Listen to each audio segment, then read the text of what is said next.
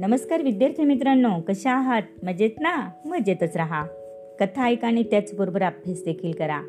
दालन संस्कार कथांचे या माझ्या नवीन उपक्रमात मी माधुरी पाटील शाळा मोडाळे तालुका इगतपुरी जिल्हा नाशिक तुम्हा सर्व छोट्या दोस्तांचे मनापासून हार्दिक स्वागत करते.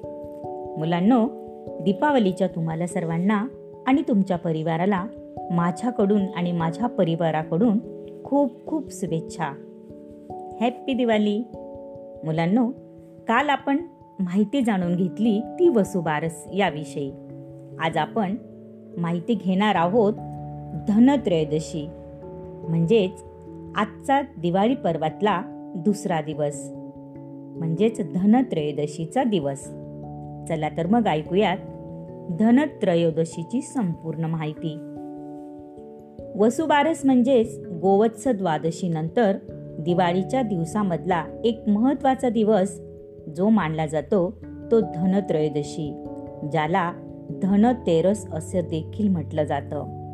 अश्विन महिन्याच्या तेराव्या दिवशी येणारा हा दिवस देवांचे वैद्य धन्वंतरी यांचा जन्मदिवस म्हणून देखील साजरा करण्याची प्रथा आहे. या दिवशी व्यापारी लोक आपल्या हिशोबाच्या नव्या वह्यांची पूजा करून त्यांचा वापर करण्यास सुरुवात करतात. आणि धनाची आणि लक्ष्मीची देखील पूजा बऱ्याच ठिकाणी या दिवशी केली जाते. घरातील दागदागिने तिजोरीतून बाहेर काढून ते या दिवशी स्वच्छ करून परत जागेवर ठेवले जातात. आजच्या दिवशी नव्या कपड्यांची आणि अलंकारांची खरेदी देखील करणे शुभ मानले जाते.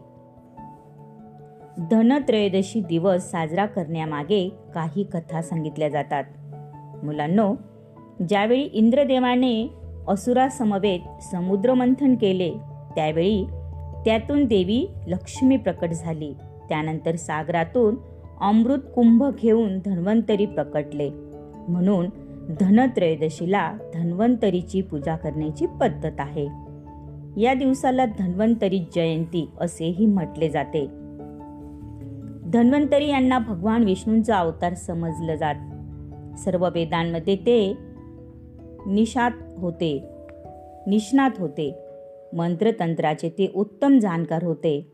त्यांच्या अलौकिक सामर्थ्यामुळे अमृत रूपाने अनेक औषधींचे सार देवांना प्राप्त झाले आणि म्हणूनच धन्वंतरींना देवांचे वैद्यराज म्हटलं जातं.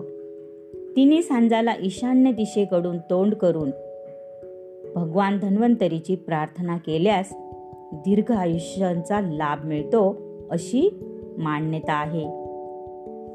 मुलांनो दुसरी कथा आपण जाणून घेऊया. हेमराजाचा सुपुत्र वयाच्या सोळाव्या वर्षी मृत्युमुखी पडणार अशी भविष्यवाणी करण्यात आली होती. या भविष्यवाणीमुळे राजा आणि राणी अतिशय दुःखी आणि चिंतित होते. आपल्या मुलाने आयुष्यात सर्व सुख उपभोगीत आणि ते दीर्घायू व्हावा अशी राजा आणि राणीची इच्छा होती. राजपुत्राचा विवाह करण्यात आला. भविष्यवाणीप्रमाणे विवाहाच्या चौथ्या दिवशी राजपुत्राचा मृत्यू निश्चित होता. त्या रात्री राजपुत्राची पत्नी त्यात झोपू देत नव्हती. संपूर्ण शयनगृहात दिवे लावले गेले. राजपुत्राच्या अवतीभोवती सोन्या चांदीच्या भरपूर मोहरा ठेवण्यात आल्या आणि प्रवेशद्वार देखील सोन्या चांदीच्या दागिन्यांनी पूर्ण भरले गेले. राजपुत्राची पत्नी त्यास अनेक गोष्टी आणि गाणी सांगत त्याला जागे ठेवत. यमराज ज्यावेळी सापाचे रूप घेऊन राजपुत्राच्या खोलीत प्रवेश के करतात त्यावेळी या दागदागिन्यांनी आणि दिव्यांनी त्यांचे डोळे दिपतात आणि राजपुत्र त्यांच्या दृष्टीतच पडत नाही. त्यामुळे ते आपल्या यमलोकात परत जातात. राजपुत्राचे प्राण वाचतात आणि या दिवसाला यमदीपदान असेही म्हटले जाते. धनत्रयोदशीला दिवे लाव लावणीच्या वेळी घराबाहेर एक दिवा लावून त्याचे टोक दक्षिण दिशेला करून त्यास नमस्कार करावा. त्यामुळे अपमृत्यू टळतो असा समज आहे. शेतकरी आणि कारागिरी आजच्या दिवशी आपापल्या कामांच्या संबंधित अवजारांची पूजा करतात.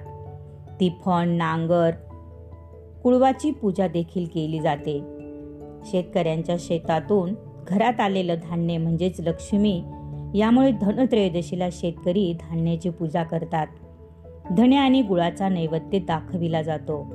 सगळीकडे पंत्या लावून झगमगतात आणि रोषणाई केली जाते.